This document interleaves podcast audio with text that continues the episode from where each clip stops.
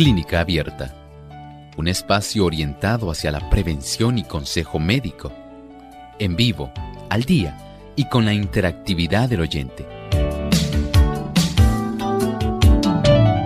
Clínica Abierta, poniendo al doctor a su alcance para un diálogo claro y honesto, porque nos importa su bienestar y salud.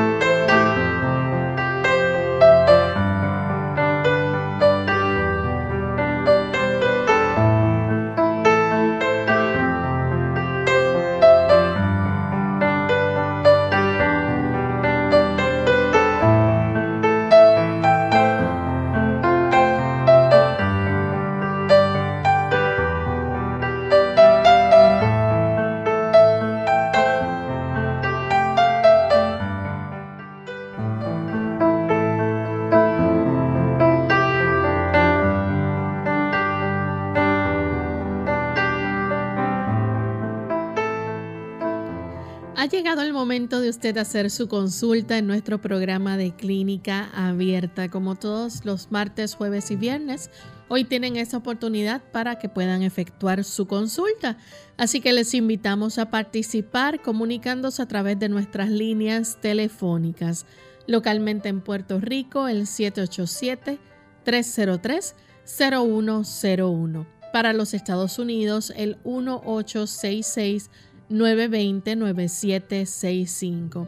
Para llamadas internacionales libre de cargos, el 787 como código de entrada, 282-5990 y 763-7100. También pueden comunicarse escribiendo a través de nuestro chat su pregunta.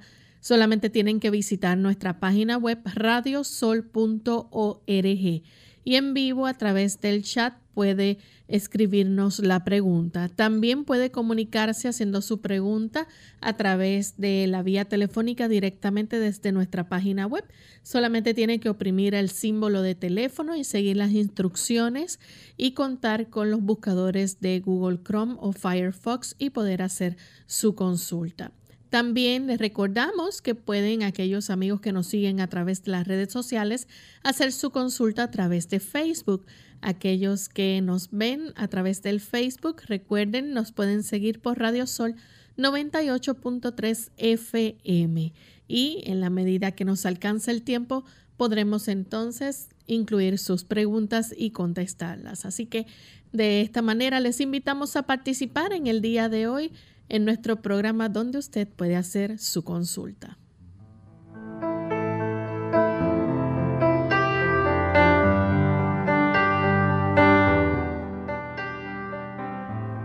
Una cordial bienvenida a todos los amigos que nos sintonizan en nuestro programa en el día de hoy. Nos sentimos muy contentos nuevamente de tener esta oportunidad para comunicarnos con cada uno de ustedes y enviamos saludos cordiales a todos aquellos que nos escuchan a través de las diferentes emisoras en sus países donde se pueda originar clínica abierta. Hoy enviamos saludos cariñosos a los amigos de Cuba que nos escuchan a través de onda corta en diferido. Así que un saludo especial para cada uno de ellos. También damos la bienvenida al doctor Elmo Rodríguez, quien todos los días nos orienta respecto al cuidado de nuestra salud. Saludos, doctor. Un saludo cordial, Lorraine. ¿Cómo se encuentra Lorraine? Muy bien. Qué bueno, y esperamos también que así se encuentre el equipo que facilita esta transmisión, no solamente aquí en Puerto Rico, sino también en todos aquellos lugares que facilitan el que pueda clínica abierta llegar a tantas localidades diversas. Muchas gracias a ese personal tan colaborador. Igualmente agradecemos a todos los que hoy se dan cita aquí en Clínica Abierta. Bien, y vamos entonces de inmediato a escuchar el pensamiento saludable para esta ocasión. Dice este pensamiento saludable. El tabaco es un veneno de la especie más engañosa y maligna porque tiene una influencia excitante primero y luego paralizadora sobre los nervios del cuerpo. Es tanto más peligroso porque sus efectos sobre el organismo son muy lentos y al principio son difíciles de ser apreciados. Multitudes han caído víctimas de su influencia venenosa. Ciertamente se han suicidado mediante este lento veneno lejos del glamour que brindan los medios de comunicación, haciéndole a usted creer que usted se ve más hermoso, más interesante, que usted pudiera resultar hasta más atractivo utilizando el tabaco.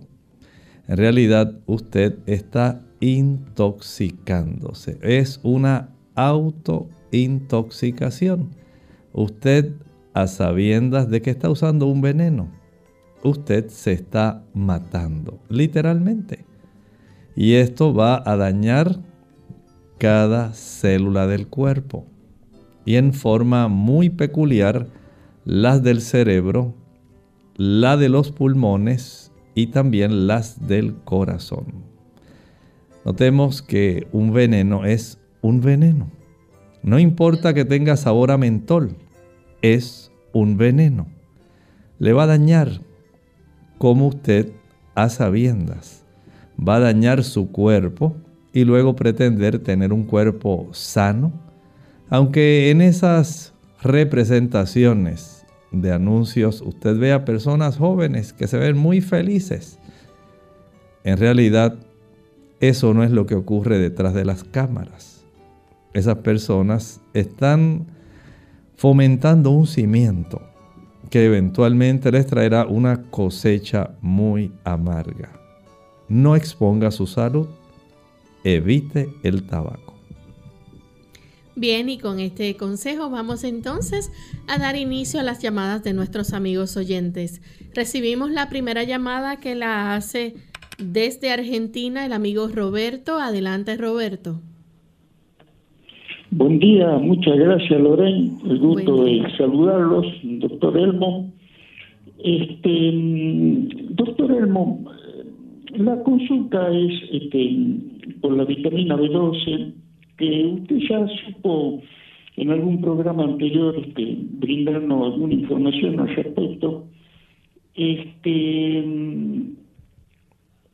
desde que me enteré que por el tipo de agricultura que, hay en estos momentos, no están las bacterias en el, en el terreno para que nuestros alimentos nos brinden este, eh, estas bacterias que generan vitamina B12, este, comencé a consumir eh, B12 comprimidos lateados de 5.000 microgramos este, junto con B1 y B6. Este, y lo estaba consumiendo, doctor, una vez por semana. Eh, usted ya me supo sugerir de que este, podía ser menos, pero en Argentina este, es la única dosificación que se consigue, 5.000 microgramos, junto con la vitamina B1 y B6. Este, y como son comprimidos laqueados, si uno lo partiera, este, calculo que se desgranarían todo, así que es difícil este, eh, dosificarlo. Eh, a lo mejor, si es que fuese mucho, tal vez este, usted podría recomendarnos, no una vez a la semana, a lo mejor una vez cada 10 días o cada 12 días, algo por el estilo. Este, teniendo en cuenta que acá consumimos este, algo de verdura orgánica diariamente, pero realmente no, no sé si será suficiente. Y por otro lado, este, si hay, qué riesgo presentaría pasarnos en, la, en el consumo de vitamina B12 y si, si puede este, tener algunos síntomas y evitar este, tener que realizarse este, laboratorios para ver cómo está el nivel. Eh, muy agradecido por, por su respuesta y deseo que tengan un muy buen día. Muchas gracias. Muchas gracias, señor Roberto. Apreciamos su participación y entendemos que al momento lo que usted está haciendo podemos considerarlo algo saludable. El utilizar esta cantidad de microgramos una vez por semana Entiendo que es suficiente y tal como usted dice, siendo que la presentación eh, de la forma como usted la utiliza ya viene básicamente combinada con B1 y B6 y viene laqueada en sí, pues entiendo que es cierto. Se va más bien a desmoronar esta tableta yo entiendo que sí, es adecuado porque esta vitamina B12, siendo que el cuerpo lo que requiere son microgramos, el cuerpo va a asimilar aquella que necesite y va a prácticamente a utilizar la poca que pueda básicamente almacenar, aunque es una vitamina soluble en agua. Sin embargo, la dosificación en que en realidad nuestro cuerpo necesita es tan baja que no va a ser necesario aumentar esa dosis y entiendo que una vez a la semana que usted la pueda utilizar es adecuado para usted. Tenemos a Sandra de Estados Unidos. Adelante Sandra con la pregunta. Sí, buenos días doctor. Este, Dios bendiga a Lorena y a todo el personal que hace posible, ¿verdad? Que pueda salir este, este programa, que a través de la instancia podamos beneficiarnos de todos sus consejos. Nuevamente, pues ya usted conoce mi caso, este, yo estaré estoy llamando porque pues mi hija Raquel, como le conté la otra vez, pues a consecuencia de toda la situación que estamos pasando con mi hijo, pues y el percance que ella tuvo ese domingo en el freeway, ¿verdad? Que se puso mal eh, y en el hospital la trataron como ataque de pánico. Me parece que son ataques de pánico. Ah, ella no ha querido guiar, no quiere manejar, o sí maneja poquito aquí, pero cuando entra al freeway, allí el trabajo le queda lejos y ella tiene miedo. Siente que cuando entra comienza a sentirse mal y allí entra el ataque de pánico. Ayer ella se fue manejar manejando sola. El esposo la estuvo llevando y trayendo, pero es difícil el tratar de se va tarde al trabajo. ¿Cómo puedo ayudarle? Porque ella llegó ayer bien estresada, con un dolor en el, cuello, porque también tiene como unos nudos aquí en el cuello. Es demasiado estrés porque se estresa cuando va manejando. Y ella se pone a llorar y dice, pero ¿por qué me da esto? Ella no sabe por qué le da eso, o sea, cómo poderla ayudar, si hay algún tratamiento. Yo sé que la fe en Dios es la primera. Eso es lo que yo le digo, con tu fe y tu confianza en Dios, hija pero si habrá como madre, ¿verdad?, desesperada, si habrá algún medicamento, algún jugo, algo que le ayude a ella a tener esa tranquilidad y pueda, pueda no, ser normal nuevamente, volver a su normalidad y poder manejar sin tener e, e, ese ataque de parco. Muchas gracias, doctor. Dios le bendiga. Muchas gracias. Podemos entender la situación Pienso que siendo que es reciente el desarrollo de esta condición, en el caso de su hija, les recomiendo que la lleve donde un psiquiatra. Es necesario para que él le pueda administrar una terapia, en su caso, que se llama cognitivo conductual. Él la va a ayudar, trate de conseguir un psiquiatra que sea cristiano, porque en estos casos podemos decir que no es suficiente, por ejemplo, utilizar algún tipo de planta. Por ejemplo, hay plantas ansiolíticas. Pensemos en la valeriana. La raíz de la valeriana ayuda. pero esta no alcanza a corregir todo el problema subyacente que está facilitando el desarrollo de estos ataques de pánico. El que ella pueda acudir a una cita con un psiquiatra cristiano y le pueda administrar esta terapia cognitivo-conductual, pienso que le va a ser mucho más práctico. Claro, ella puede tomar su raíz de valeriana, puede usar la manzanilla, pero son situaciones que requieren algo más que solamente utilizar alguna planta. Vamos en este momento a hacer nuestra primera pausa y cuando regresemos continuaremos contestando más consultas. Parece que fue ayer, papá. Me acuerdo cómo lloraba. No yo, sino lo que había dentro de la caja. Mi primer perrito. No dejaba de chillar hasta que lo sacamos de la caja. ¿Recuerdas cómo brincaba y me lamía la cara? Y yo me reía. Ay, cómo nos reíamos. Gracias a ti, mi perro y yo nos volvimos grandes amigos. Casi tan buenos amigos como tú y yo, papá. Nunca se sabe cuáles recuerdos son para siempre. Por eso toma el tiempo y hoy sé un buen papá.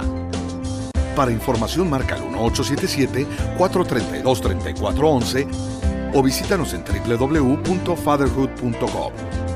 Mensaje del Departamento de Salud y Servicios Humanos de los Estados Unidos y el Ad Council.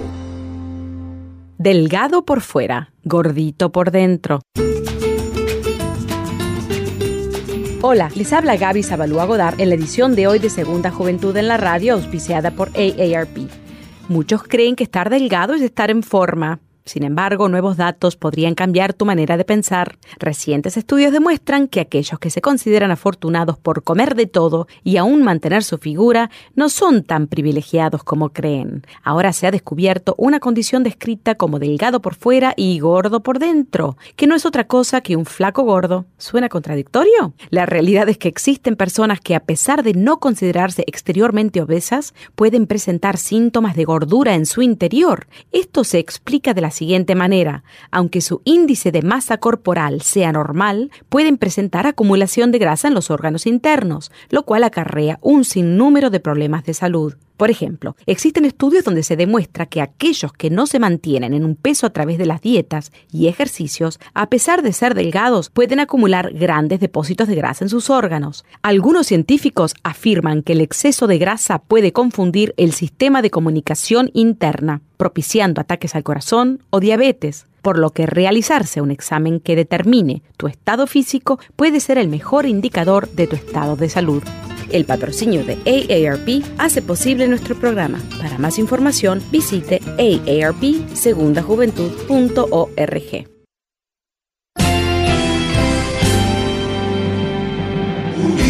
Unidos, unidos, unidos hacia el cielo, siempre unidos.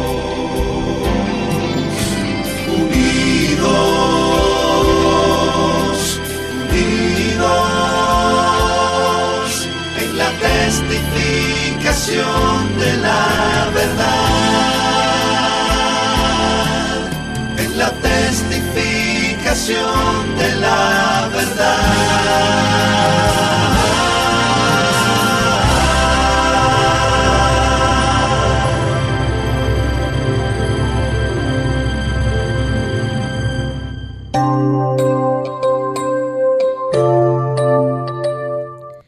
Estamos de vuelta en Clínica Abierta, amigos, y continuamos contestando sus consultas. En esta ocasión tenemos a Maritza, ella llama de la República Dominicana. Adelante, Maritza. Maritza. Continuamos entonces con Harold, también nos llama de la República Dominicana. Adelante, Harold.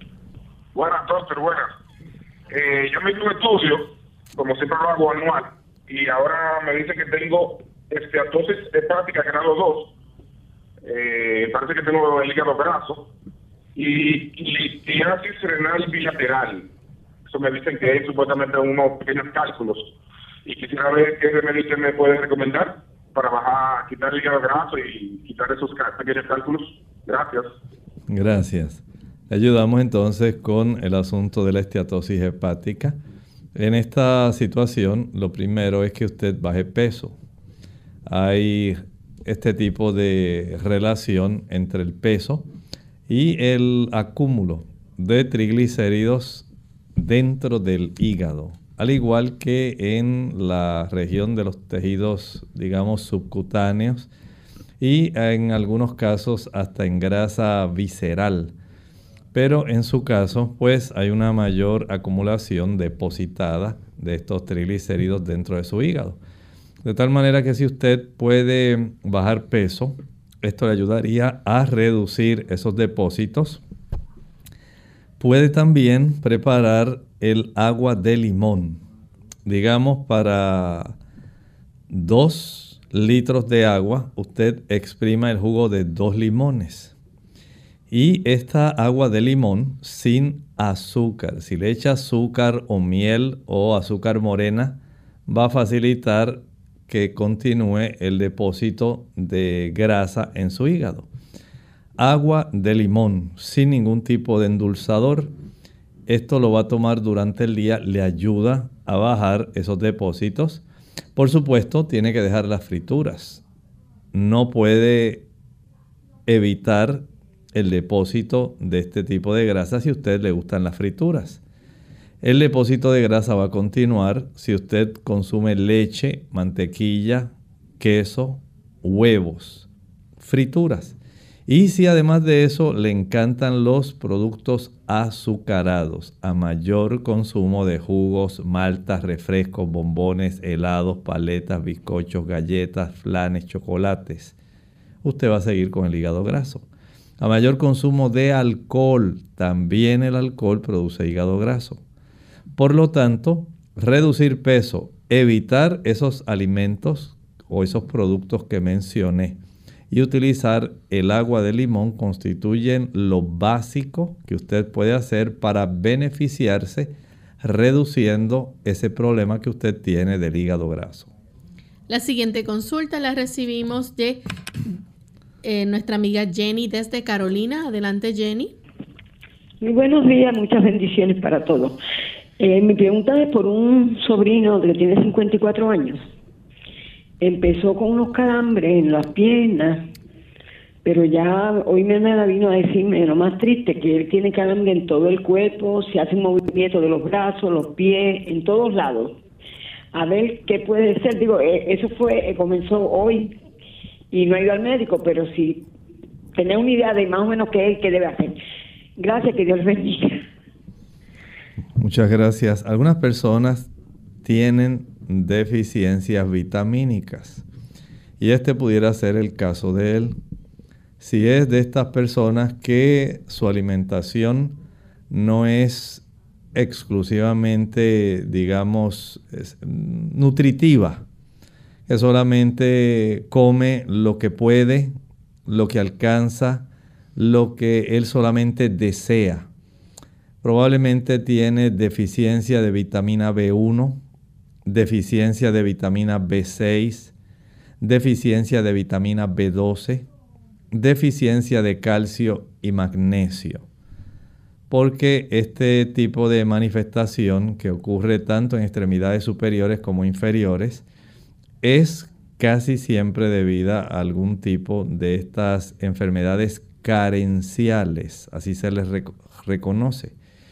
Eh, verificar que él esté consumiendo cereales integrales. Le van a dar vitamina B1, vitamina B6, algún suplemento de B12, aumentar el consumo de ajonjolí, el consumo de naranjas, el consumo de repollo, el consumo de coco, también las avellanas, las nueces, van a ser muy útiles para ir contrarrestando ese efecto.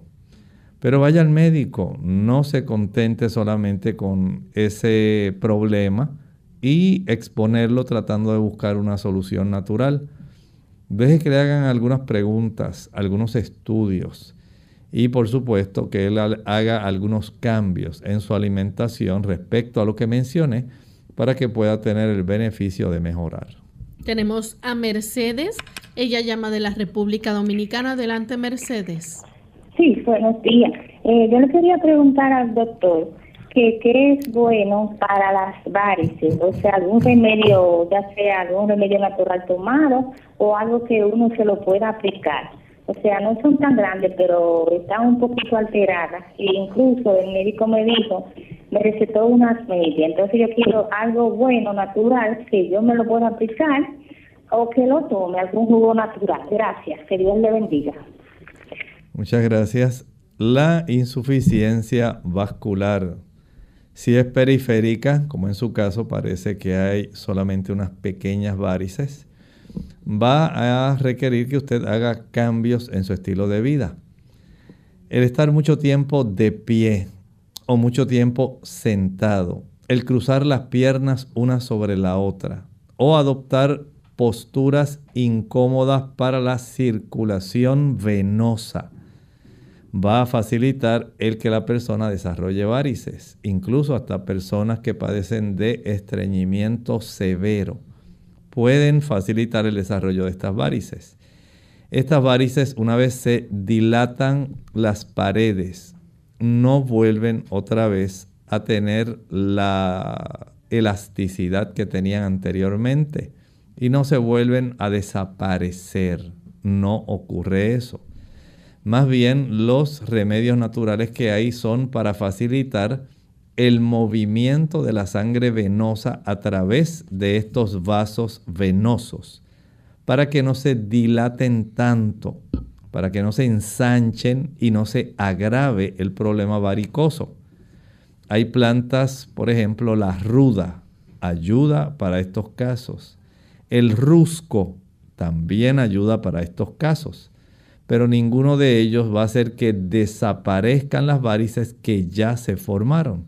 De hecho, es muy deseable si usted puede adoptar la costumbre de salir a caminar varias veces al día. Si usted puede tomarse, digamos, unos dos minutos de una caminata, levantarse de donde está sentada e ir a hacer una caminata, le puede ayudar un minutito o dos, aunque sea para ir al baño, para ir a la cocina volver otra vez y el practicar ejercicios como pararse en la punta de los pies, bajar el talón nuevamente al nivel del piso, volver a pararse en la punta de los pies, bajar el talón a nivel del piso. Hacer esto varias veces estimula el retorno venoso y reduce el dolor, la inflamación, la molestia que las varices poco a poco van haciéndole sentir de sus piernas cansadas. Tenemos también en línea telefónica a Gladys, eh, nos llama de la República, Dominicana. Gladys de la República Dominicana, Lorena. Adelante con la consulta, Gladys. ¿Me sí, oye? Sí, le escuchamos. Adelante, Gladys. Le estamos escuchando, Gladys. ¿Puede hacer la consulta? Lorena de la República Dominicana, Gladys. Le felicito por su programa. Al doctor este. Buenos días, adelante. Tengo dos pelados en la boca. ¿Qué puedo hacer para cicatrizarme? Gracias, cómo no. Cuando se desarrollan aftas en esa área, usted puede hacer algunas cositas sencillas. En una cuchara vacíe una sola cápsula de carbón activado o si lo consigue ya pulverizado pero bien finamente pulverizado va a mezclar algunas gotitas de agua con carbón hasta hacer una pasta.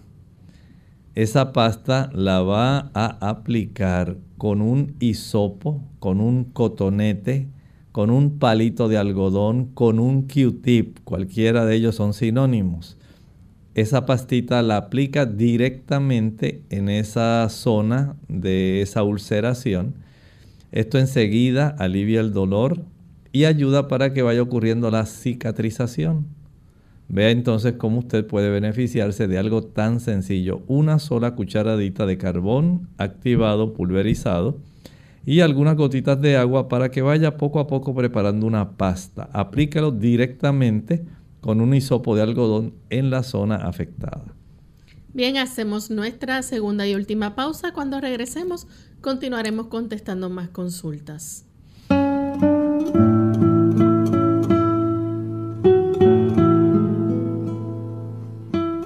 No nos preocupemos porque nuestros hijos no nos escuchan. Preocupémonos porque ellos siempre nos están observando.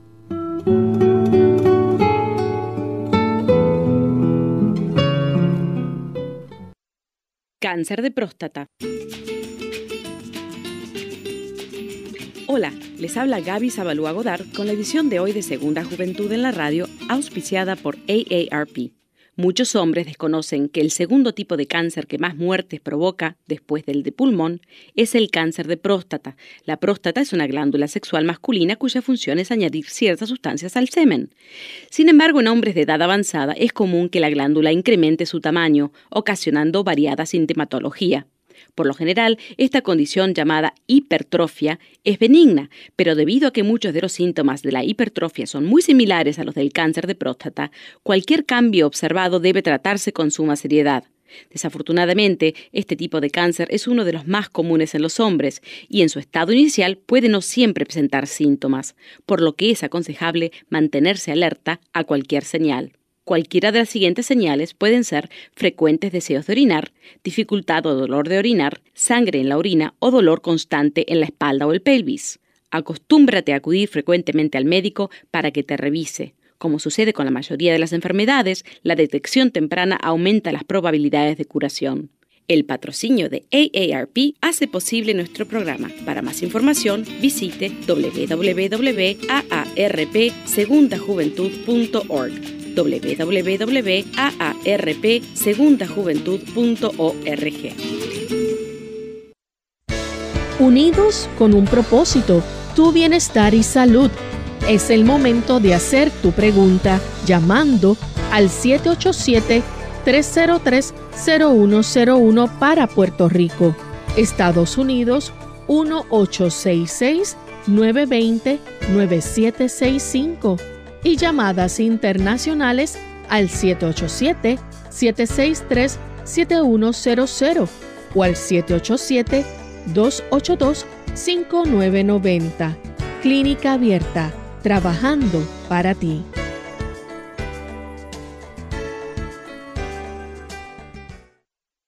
Clínica Abierta.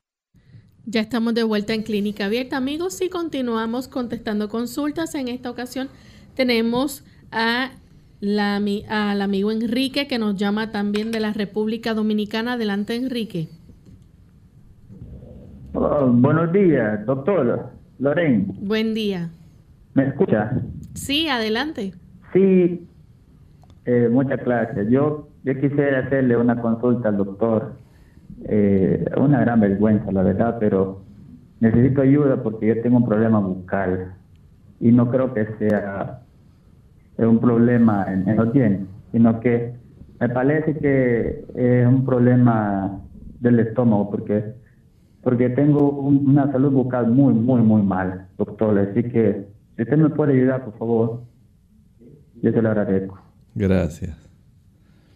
Mire, si el, digamos, el diagnóstico ya ha sido como halitosis, porque tiene mal aliento, el hacer una cita con una higienista dental o un dentista puede ser también el encargado de esto.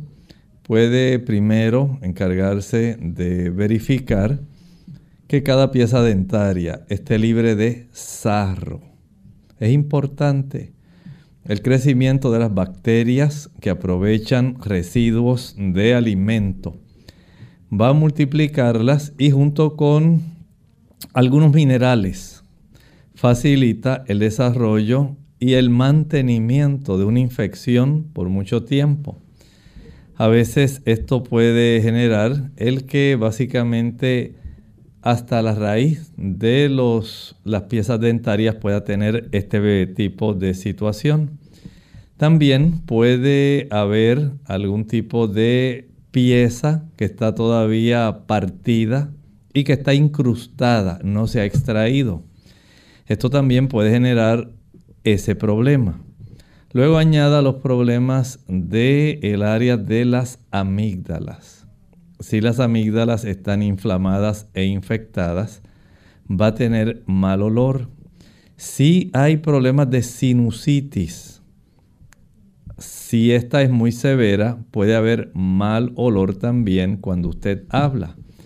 Pero también, como usted dijo, si hay trastornos digestivos, ya usted digamos que se hizo la revisión del dentista, ya se hizo la higiene dental, todo está bien, usted eh, lava su boca después de cada comida, utiliza el ídolo dental y usted no come entre comidas, mantiene bien hidratada su boca. Hay personas que eh, tienden a respirar más por la boca y la saliva se reseca y también da cierto mal aliento. Recuerden que todos tenemos bacterias en la boca, buenas y malas. Ahí están.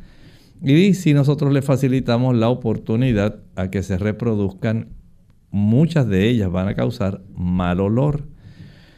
Pero si hay trastornos, por ejemplo, de estreñimiento, puede haber mal aliento. A las personas que les gusta el queso, son personas que por lo general van a tener mal aliento. La abundancia de ácidos grasos y de colesterol va a retrasar el vaciado gástrico. Y la abundancia de este tipo de ácidos grasos que no le facilitan al organismo tener ese vaciado del estómago, de la cámara gástrica, va a facilitar más fermentaciones. Si usted también interrumpe las comidas por estar comiendo entre comidas, por estar picando, esas digestiones incompletas van a producir mal aliento. Si usted casi no toma agua, esta es otra causa de tener mal aliento. Procure entonces eh, identificar de todas estas causas que le he dicho, trate de corregir todas aquellas que están a su alcance. Y estoy cierto de que si usted hace estos cambios, usted va a notar mejoría de su situación. Tenemos a Carmen de Luquillo, Puerto Rico. Adelante, Carmen, con la, la consulta. Buenos días, doctor. Le saludo, ¿verdad? Esta mañana quiero hacerle una pregunta al doctor ya que yo padezco de muchos dolores en el cuerpo y se me hace casi imposible dormir. Y quisiera saber, ¿verdad?, qué me recomienda y cuáles son los beneficios de la vitamina B1, B6 y qué cantidad yo debo de ingerir. Gracias. El trabajar, digamos, con su causa, si su causa son los dolores en el cuerpo, que no le facilitan el tener un descanso placentero. Entonces hay que trabajar con los dolores en el cuerpo. Porque si quitamos esa causa, entonces usted va a tener un sueño placentero.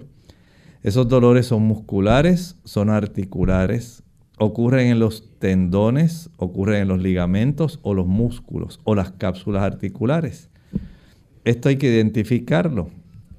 Porque si es así, entonces hay que, digamos, intervenir directamente con el problema. Si es porque usted tiene algún, tipo de artrosis, hay que trabajar con esa inflamación. En términos generales, si usted pudiera evitar el consumo de productos animales, la leche, la mantequilla, el queso, los huevos y la carne, que son ricos en ácidos grasos saturados facilitan la producción de sustancias proinflamatorias que facilitan la inflamación de diversas estructuras en nuestro cuerpo, especialmente las estructuras articulares, y pueden también ocasionar inflamación en los grupos musculares. La falta de ingesta adecuada de agua. Esto también facilita inflamaciones innecesarias en nuestro organismo. Cuando usted no ingiere suficiente agua, usted puede tener hasta problemas con sus discos, problemas literalmente con sus articulaciones. Ellas necesitan ese líquido tan esencial. También el evitar el azúcar a mayor consumo de productos azucarados. No es que usted no coma mucho, es que deje de comerlos. Jugos, maltas, refrescos, bombones, helados, mantecados, bizcochos, galletas, panetones, turrones, brazos gitanos, tembleque, todos esos productos, incluyendo los chocolates, no los use porque van a facilitar la inflamación.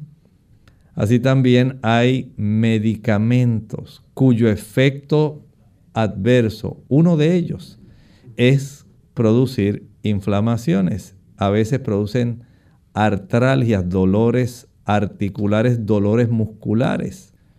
Hay fármacos que pueden hacer eso, incluyendo las estatinas. Entonces tenga en mente que usted tiene primero que indagar qué me está causando esta inflamación que yo tengo. Trate de hacer los ajustes que mencioné. Aumente el consumo de linaza. La linaza rica en esos ácidos grasos que son esenciales, oleico, linoleico, para que puedan reducirse la cantidad de receptores que están siendo estimulados por los ácidos grasos saturados que producen la inflamación. Puede utilizar también la cúrcuma, el turmeric este tipo de producto que ya se ha detectado que reduce bastante la inflamación, le va a ayudar. Pero si usted sigue practicando y consumiendo aquellos alimentos que la impulsan, pues no va a tener mejoría.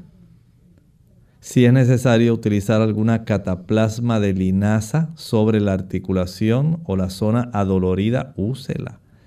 Si es necesario utilizar alguna cataplasma de barro, de lodo sobre esa circulación, sobre esa articulación, utilícela. Si es que necesita aplicar algún tipo de compresa caliente, sea eléctrica o sea una compresa empapada en agua, utilícela. Esto le puede ayudar para relajar músculos, ligamentos, tendones.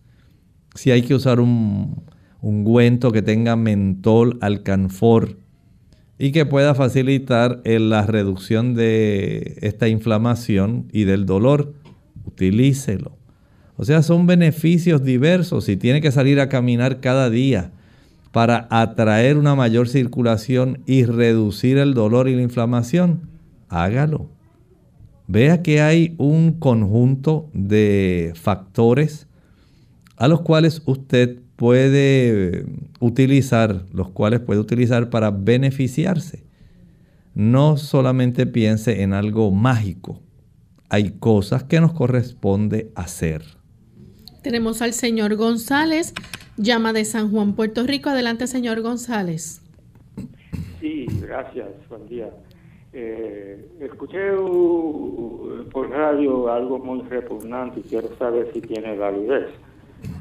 Eh, el orín eh, contiene virus cuando uno se enferma, ya atenuado, y bañarse en el orín inmuniza a través de la piel y también orín de alguien que ha, estado enfermo, que ya ese sirve como vacuna. no creo que pueda ser cierto, pero podría comentar.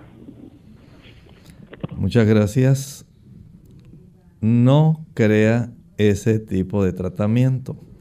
Incluso ahora que anda el problema del coronavirus, los científicos chinos han estado analizando el resultado de los análisis que pudieron hacer a los pacientes, a los miles de pacientes que ellos tuvieron por mucho tiempo en cuarentena en estos hospitales que ellos pudieron armar para atender este tipo de epidemia que ellos tenían localmente ahí en Wuhan.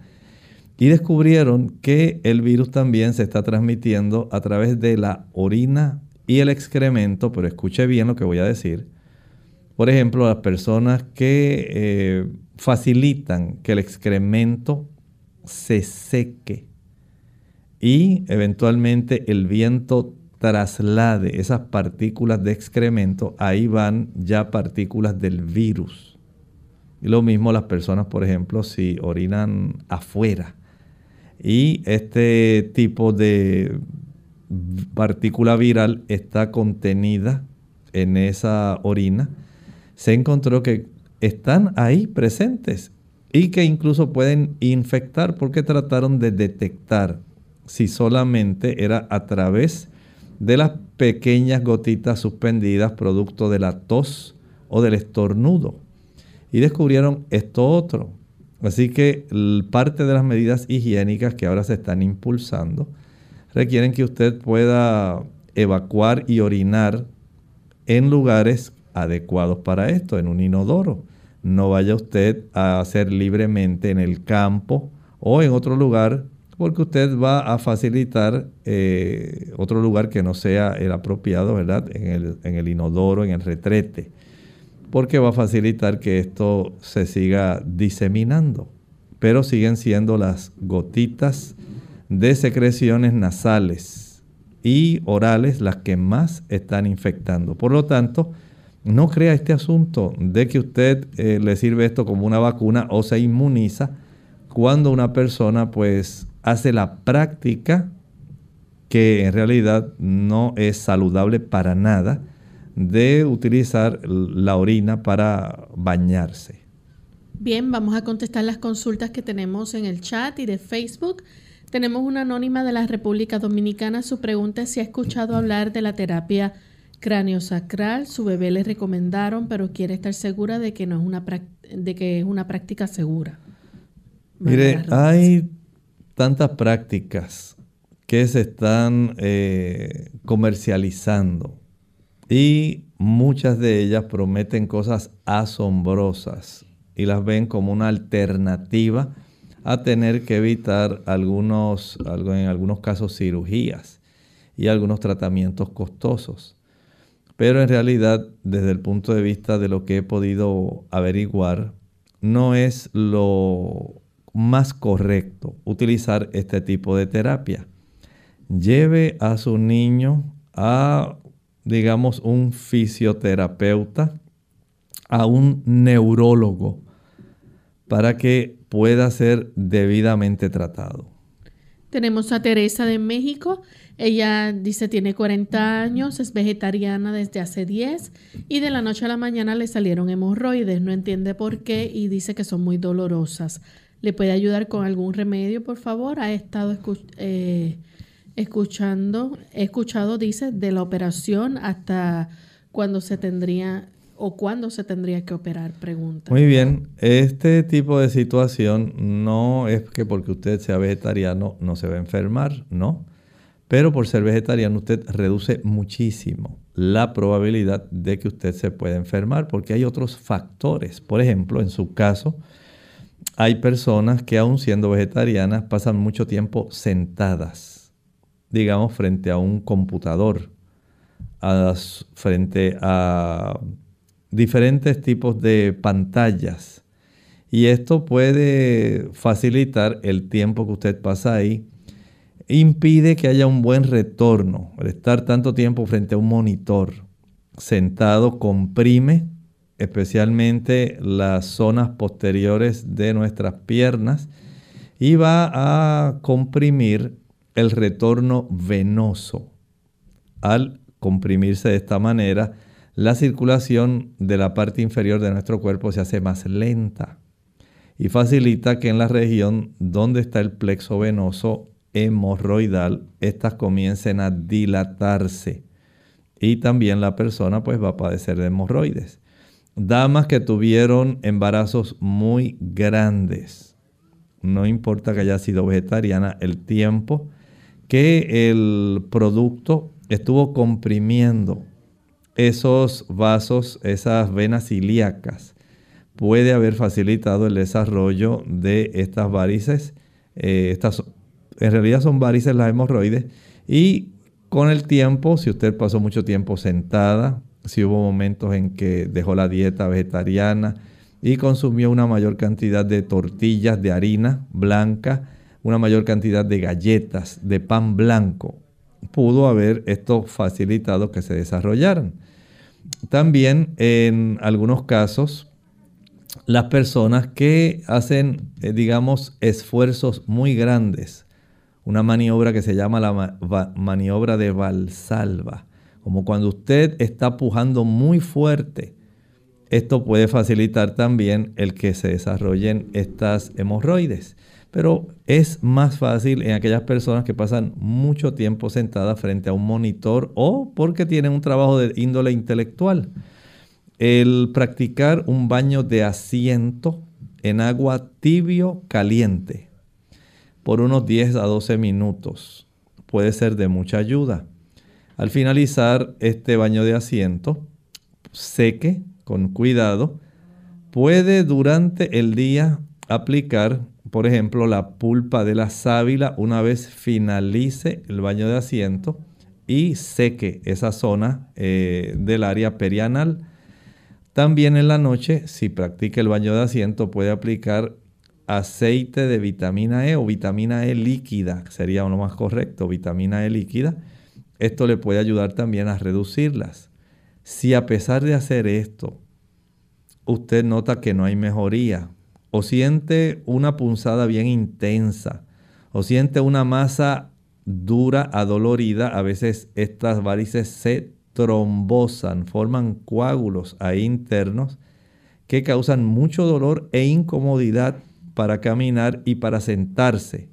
Entonces es probable que ya sea hora en que usted tenga que someterse a la cirugía.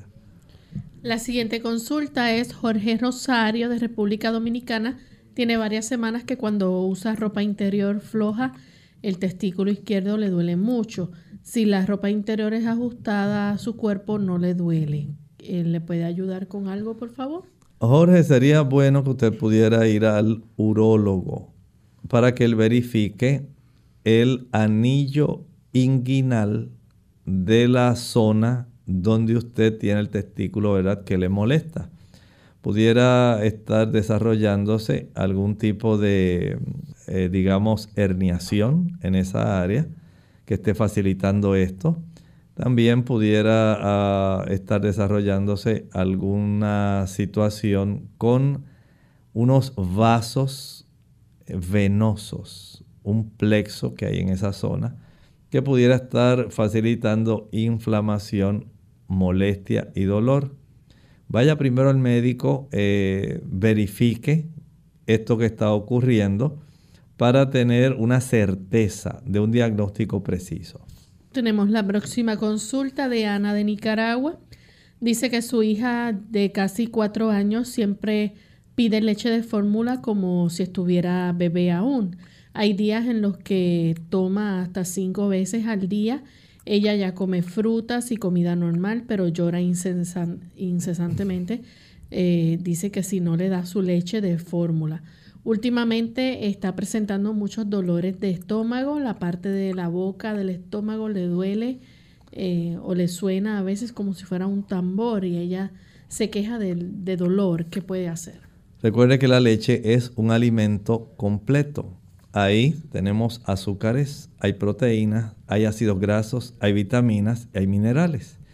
Es un producto que requiere digestión. Si además de sus tres comidas ella utiliza la leche que usted piensa, ah, pues es líquido y eso enseguida lo digiere. Sí, es líquido, pero requiere que el cuerpo utilice los mecanismos normales para facilitar la absorción de la, digamos, la lactosa de la leche, los compuestos albuminoides que tiene la leche, también la lactoalbúmina, va a requerir también los, la absorción de los ácidos grasos y por supuesto tiene que desencadenar todo el mecanismo, la dinámica que se genera cuando ocurre la digestión. Pero como la está interrumpiendo porque llegó la hora de comer y al ratito pues quiere su leche y vuelve otra vez la otra hora de comer, va a estar entonces básicamente ella solita provocándose el problema. La edad que ella tiene le facilita a usted el que usted sea la que pueda dirigirla, no ella dirigirla a usted. Usted le dice, no, vas a tomar agua y vas a comer en tu horario. ya es hora de que usted pueda tomar este asunto en el ángulo correcto y que ella aprenda que usted está tratando de cuidarla y de ayudarla. No importa que haga alguna rabieta y que llore. No se preocupe. Esto no le va a durar más de dos días. Tenemos a Ana de República Dominicana. Dice que si el consumo de mucha cebolla puede producir insomnio, ¿qué efectos secundarios tiene? Bueno, en realidad no tiene que exagerar. Usted puede utilizar cebolla solamente en cantidad que sea moderada. La cebolla es muy rica en quercetina. También tiene una buena cantidad de minerales, tiene buena cantidad de vitaminas, muy buena cantidad de fibra y cierta cantidad de sustancias como la glucoquina, que ayuda especialmente al paciente diabético.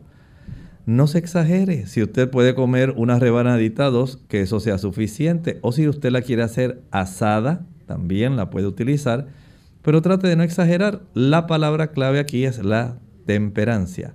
Recuerde que si usted quiere también ayudarse, digamos ahora que tocamos este tema, con el asunto del coronavirus, tenemos que entender que hay factores que pueden ayudarnos. Por ejemplo, aumentar el consumo de ajo. El consumo de ajo facilita que nuestro sistema inmunológico esté mucho más activo. Hay algunos tipos de virus que son sensibles al ajo. Si usted aumenta el consumo de ajo, digamos, al cocinar, esto le puede conferir un beneficio a su sistema inmunológico utilícelo, pero no estoy diciendo que ahora usted se sature y quiera consumir una cabeza de ajo diaria. Tampoco estamos llegando a ese extremo. Pero sí hay beneficios. Por ejemplo, el ajo, la cebolla le dan ventaja a su sistema inmunológico. Aprovechelo. Son sustancias que usted tiene en su cocina que la pone a usted a la defensiva. Bien amigos, ya hemos llegado al final de nuestro programa. Agradecemos a todos por la sintonía que nos han brindado y nos despedimos con este pensamiento. Dice la primera epístola de Pedro, el capítulo 4 y el versículo 2. Dice, para no vivir, refiriéndose al cristiano, en el tiempo presente que resta mientras usted está en la carne conforme a la conscupiscencia de los hombres, sino conforme a la voluntad de Dios. El cristiano que ha entregado su vida al Señor y que le ha facilitado que Él dirija su vida, no va a tener los mismos deseos que tenía anteriormente porque ahora están subyugados por la dirección del Espíritu Santo. Ese tipo de sumisión hace que usted ahora sea un hombre, según la Biblia, más espiritual. El Señor cambia nuestra programación no es asunto de que usted solamente se lo imponga. El Señor cambia la vida, cambia los deseos, cambia los pensamientos, nuestras emociones, nuestras prácticas, nuestras pasiones, nuestros apetitos, solamente cuando Él interviene en el escenario de nuestra vida. Bien amigos, nosotros nos despedimos y entonces será hasta el siguiente programa de Clínica Abierta. Con cariño compartieron el doctor Elmo Rodríguez Sosa y Lorraine Vázquez. Hasta la próxima.